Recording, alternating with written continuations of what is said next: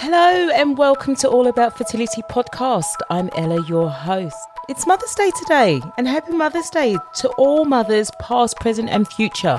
I hope you're celebrating with your loved ones. And look, I do understand that for some it's really hard on this day and it can be a real trigger. I see you. Can I encourage you to hold on to your vision? And I know that it might be rough and it might be bumpy, but hold on to those visions, and please reach out to there's a number of support groups out there.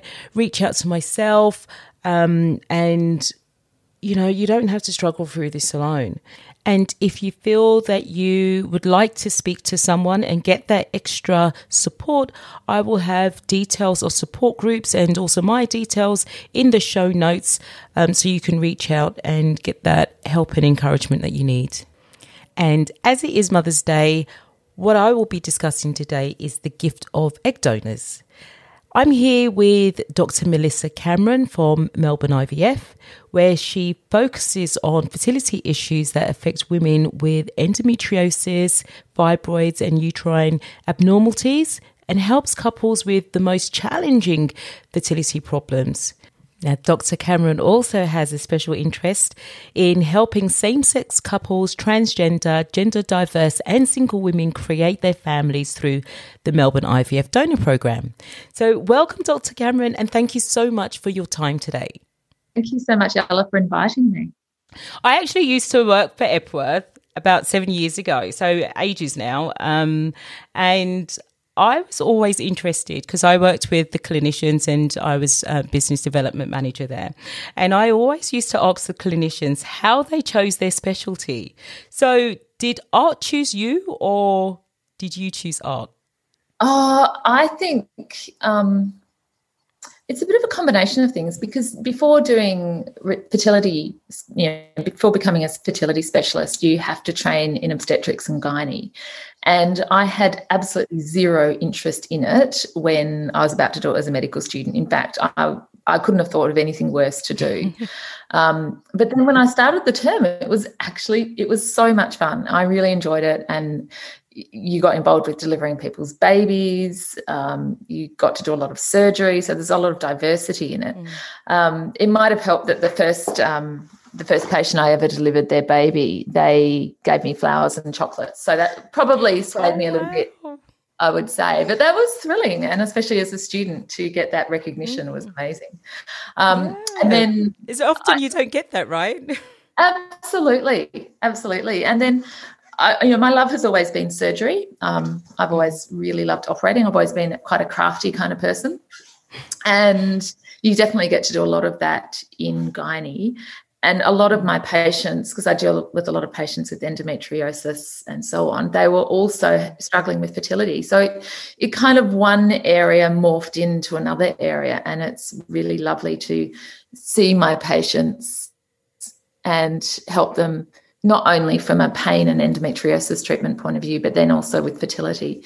And I guess fertility straddles so many different areas of gynecology as well. Mm. As you've just mentioned, babies and mothers, happy Mother's Day. So how are you spending it?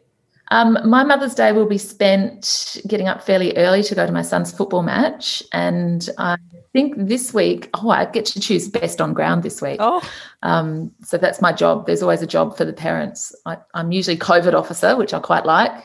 I get a bright vest. But this week I get to choose best on ground. So it'll be fun. I don't think there'll be any breakfast in bed.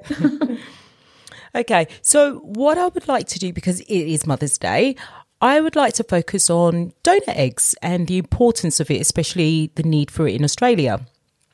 And the donor program will always be an interest for me. It's such a blessing, the gift of a donor. They make it possible for families to achieve their dream. Now, I'm not sure whether you're aware that my husband and I, we have a donor-conceived child using a sperm donor. But for us, it was an easy decision. We had no choice. My husband had cancer previously, and it left him infertile. So it was either using a sperm donor or going down the adoption route. And so we we use IVF and a sperm donor. But for some, it's not such an easy decision, especially when someone has been going round after round using their own eggs and praying and hoping that that one will be their miracle child. So when do you think a person should start looking into egg donors? Yeah, you're right, Ella, that sometimes there isn't any options, and in a way that it makes the conversation a little bit more straightforward. If donor conception is the only option, it doesn't make it any easier to tell someone they need a donor or for someone to receive that news. I think that can be obviously. I often fairly early on in the piece, if I have concerns about someone's treatment or how they're responding to treatment, I tend to put all the options out on the table fairly early on, just to introduce the concept of maybe you would need a donor to help you get pregnant. It obviously, for many people, it's a complete flip on what they've been thinking about, of, you know, how they're going to create their family. So I really encourage a lot of thought and consideration and just a gentle guidance as to whether this is, you know, what their options are and whether it is the right option for them. So you go through the whole process and whole journey with them. Yeah, I try to. I mean, most people aren't thinking about donor initially, but I know for some of my patients who I know are very close to going through menopause, I see a lot of patients who go through menopause quite early. So even, you know, I do see even teenagers who go through that. But you know, where I think there's a high likelihood that a donor may be needed, then it's time to start the conversation, not necessarily to say that you wouldn't proceed using their own eggs or sperm, but sometimes just introducing the concept. It's amazing how many people, you know, to yourself and myself, we know a lot about donor conception, but a lot of people don't realise it's possible and don't realise that it's an option for them. So sometimes this is all completely new to them. You mentioned that there's some areas that will cause a person to start looking into egg donors, such as going into early menopause, or perhaps you've had cancer treatment that's left you infertile. However, you have women who have been trying with their own eggs for maybe 7, 8, 10 years, doing round after round of IVF, and you know, then they've come to the realization that maybe they need to start using a donor. However, you know, that can't be an easy decision, especially when they are producing eggs on their own, but it's just not resulting into that positive pregnancy. You know, that can't be an easy discussion to have. Yeah, and I think it's always a difficult conversation. We have a lot of difficult conversations like this as fertility specialists. And I think one of the really challenging aspects of it is there's so much we know about fertility. I mean, we know bucket loads about how to make a baby, but there's so much more that we just don't know. And that's what I find the most frustrating part of my job, is to say, well, this is what's happening. It isn't working, but I don't know why. And we've done all these tests, and, you know, there's just a whole heap of information out there that we're just not privy to, and it's such a complex process. The more sort of lectures I go to and the more I read about how you get pregnant, it actually blows my mind that anyone gets pregnant because it's such an intricate dance of, you know, eggs and sperm and endometrium, and, you know, and it's a difficult thing to test. If you know, most of the time where the whole area of implantation of embryos, it's fascinating and so complex, but also so difficult to test and study in a human model. So it's certainly very challenging, and I think that's one of the hardest aspects, is to say, look, we really do not know everything about this, and a lot of the time we're sort of, you know, there'd be so much easier if we knew so much more. So for the purpose of our listeners just starting or perhaps thinking about using a donor, now, once that decision has been made to join Melbourne IVF donor program, what can they expect? What is the process? So the process is usually involves quite a few different steps. A really essential part of the process is for the patients to undergo counselling. And through our clinic and through Victorian Law, there's actually 2 counselling sessions that they have. And the counselling sessions cover a really wide range of topics, predominantly about the various considerations you need to take into account if you're going to have a donor-conceived child. There is also discussion about the legal side of things, in that the donors through the clinic have no legal rights or responsibilities as a parent. But they are all registered so that sometime in the future, if your child wants to contact the donor or find out information about the donor, that they will be able to do that, which we think is a really important part of our program. So the counselling also allows for conversation to happen and allows for people to ask questions that they may have regarding having a donor child, because for many people it is a new consideration and there may be things they haven't thought about. Now, I'm sure it's known that throughout Australia there is a shortage of egg donation. So how does the clinic manage the demand and the patient's expectations? Oh, look, it's very difficult. I think it's one of the most challenging things, aspects of my day. I was just talking to a patient today about donor eggs and our donor egg waiting list, and it's, years long. Oh, really? It's very difficult to get donor eggs. And I think there's a variety of reasons for that in Australia. Partly, if you think women on average in Australia are starting their families at around, in their early 30s. In Victoria, it's around about the age of 32 is the average age of having your first baby. And for many people, fertility isn't at the forefront of their mind, or certainly donating their eggs isn't something that many people can consider doing until after they've had their own children. And so often, these women, by the time they finish their families, they're in their late 30s, and then they might think about donating eggs. But by then, it's really too late, and we have quite fairly strict guidelines as to who we'd accept as an egg donor. And a lot of people just don't know that it's possible to donate eggs. That I think there's a lot of misinformation as to who can donate eggs and who can't donate eggs. There certainly is a bit of a common belief that you have to have had a baby to donate eggs, but that certainly isn't the case, certainly not through our clinic. I thought that was the case. Yeah, well, see, there you go. Point proven.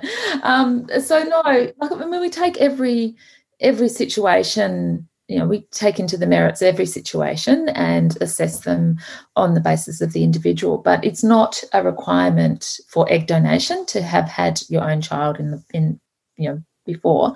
It is different for surrogacy, and I think that's where people can sometimes see. That's where I'm thinking and getting my wires crossed.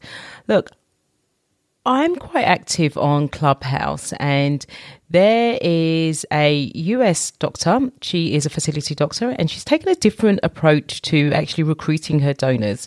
She's tapped into a different generation using TikTok. I find it very creative. And, look, perhaps it's because there's the states have different laws because it's commercial, and in Australia is altruistic. So I'm pretty much sure that there must be restrictions on how Australia can actually recruit. Yeah, absolutely. Look, it is creative. I'll give them that. But in Victoria in particular, there are a lot of checks and balances in even as far as advertising for egg donors. So any advertisement we want to run as a clinic, we do need to get approval from the government that that's an okay ad. So it does add extra layers of complexity to donate it to, to advertising for donors. But I mean, social media is the way where everyone gets their information nowadays. So I can understand that compared to traditional avenues of media, that's what all the young people are doing. They're looking at TikTok and Instagram all day. So it's a great way to get the word out to many, many people. Yeah, definitely. So what is Melbourne IVF doing in order to help with the egg donation and the shortage? trying to educate and really inform people that egg donors are needed. We have a great number of patients waiting for donor eggs, and for many of these patients, it's the only way that they're going to be able to start a family. And as I've mentioned before, so many people don't realise that you're actually able to donate eggs and that you don't need to have had a child in the past. You do need to be fit and healthy, and it's certainly not, it's not like, it's quite a process to go through.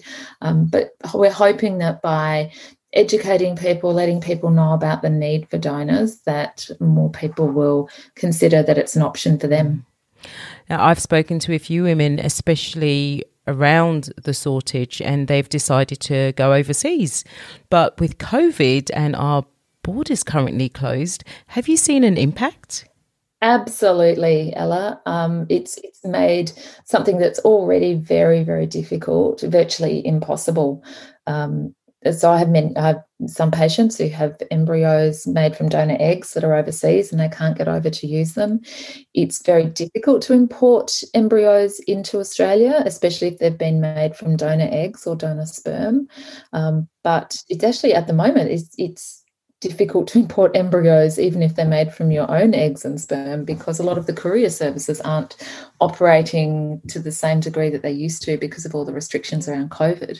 And obviously these little embryos are precious, and we want them to be couriered in a manner where they're not going to get damaged. So they do get VIP service, but unfortunately COVID has really limited that extremely.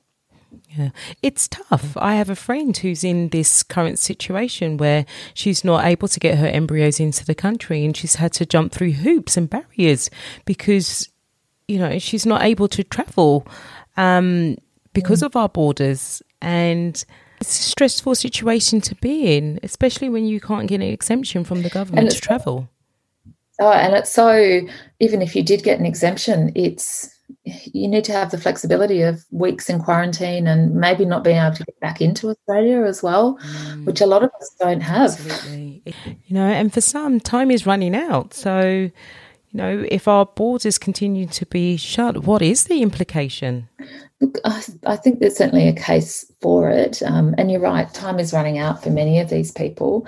And going through fertility treatment is stressful enough and anxiety-provoking enough. And to be really inhibiting and stopping people from going over, it's such an emotional stressor that's being put on top of an already very stressful situation. Yeah. What would you say, or what advice would you give to someone who was thinking about donating but didn't know where to start? Well, the first place to go is to contact your local fertility clinic. Most fertility clinics will have egg donation programs. It will vary. What the requirements are will vary from state to state and from clinic to clinic. But the first step is usually to meet with one of the fertility specialists and get assessed as to your suitability to be a donor. Most of that will involve a lot of talking. So the doctor will usually take a thorough history to find out about your medical health and your gynecological health. We do certain blood tests and ultrasounds to ensure that the ovaries and the uterus are healthy, to give us an estimate of how many eggs you might have or how active your ovaries are, which is something we can estimate through a combination of ultrasound and blood tests. There will be counselling. So if someone does decide to go through, if they're approved and thought to be suitable to be a donor, then counselling, just like it is for recipients, it's a very important part for our donors. And I guess one of the aspects of local donation that I really feel quite comforted by is that we do our very best to try and look after everyone involved in the situation. And at the heart of it is what's in the best interests of these children that are going to be born as a result of a donor conception. So I feel that certainly the situation that I'm involved with is very careful and very well thought out.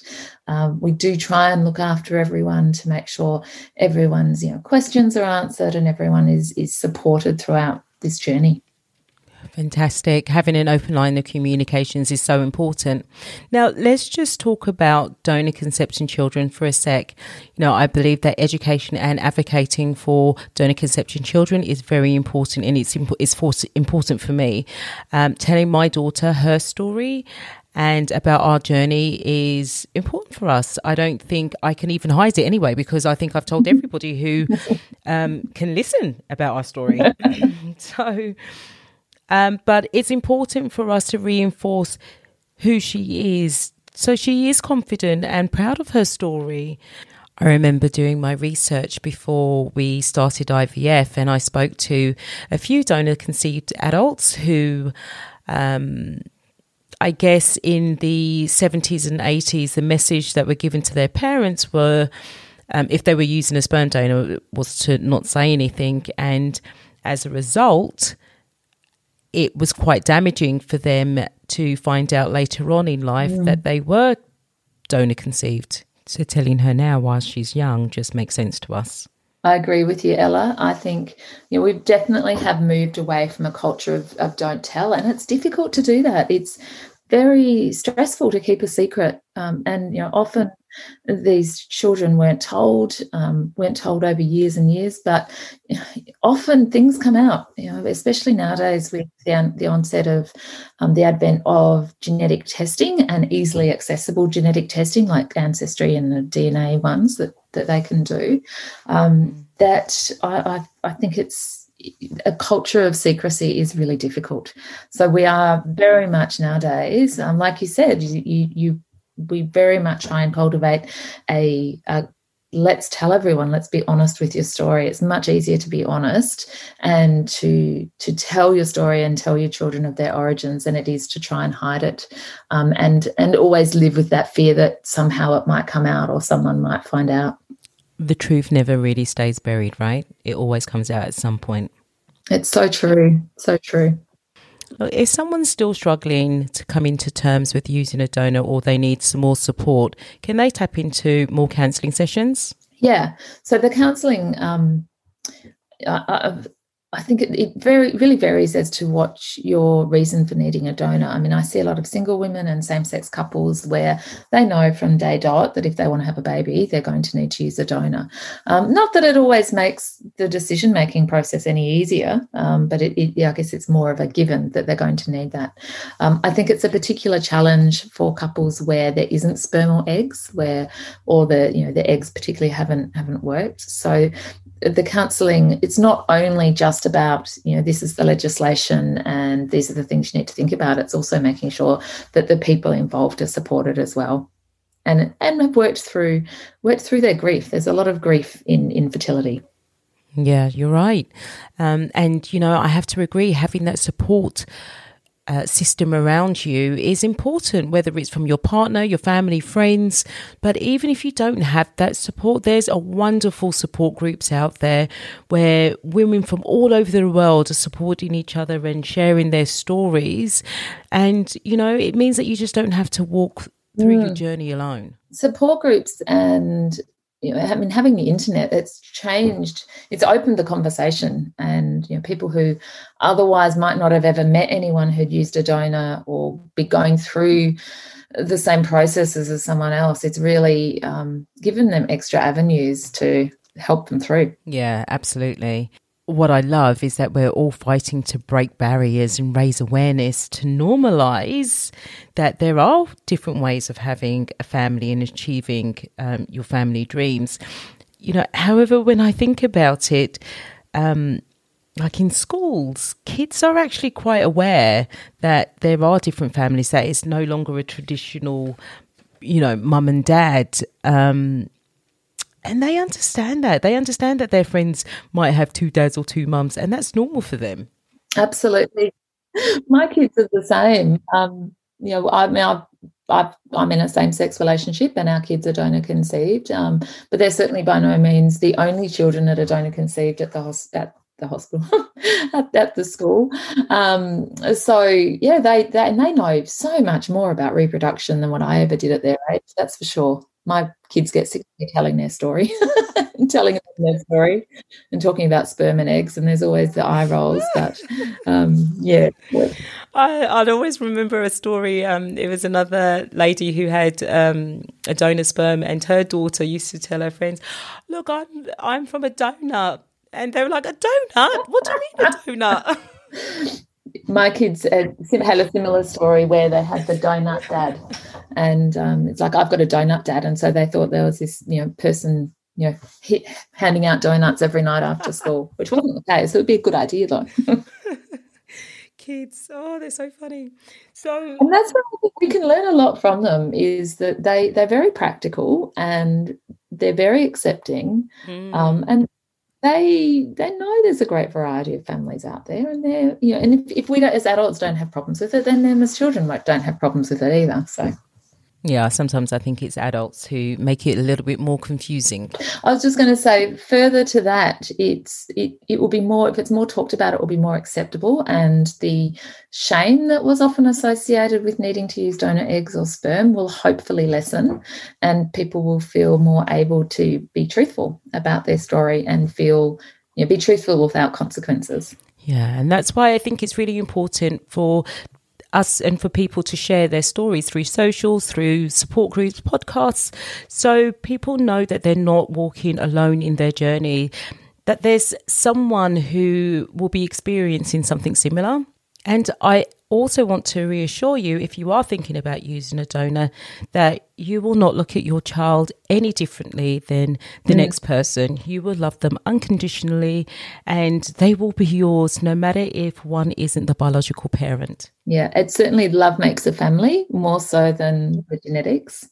And as I say to my patients, babies and children, they require so many things that you can't get all of those things from one or two people. So it really does take a village. It really does.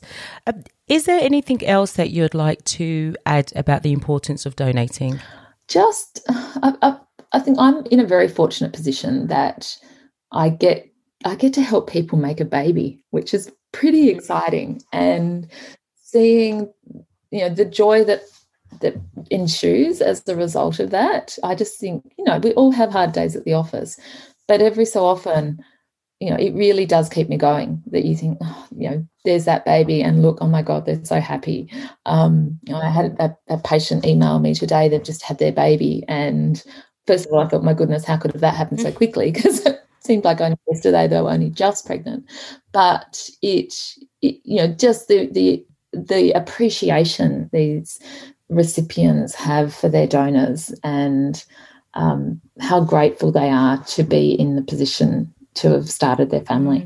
It's just, it's such a blessing to have specialists like yourself walking the journey with us, helping us create our families, even though, as you say, there are some crap days and some great days, and it's important to celebrate the wins. So Dr. Melissa Cameron, thank you so much for your time today. And if anybody would like to talk to you further about any topics that we have discussed in this episode, I'll have your details in the show notes. But in the meantime, happy Mother's Day, and have a wonderful day. Thank you. Well, it's an absolute pleasure, Ella. And good luck to everyone on the journey.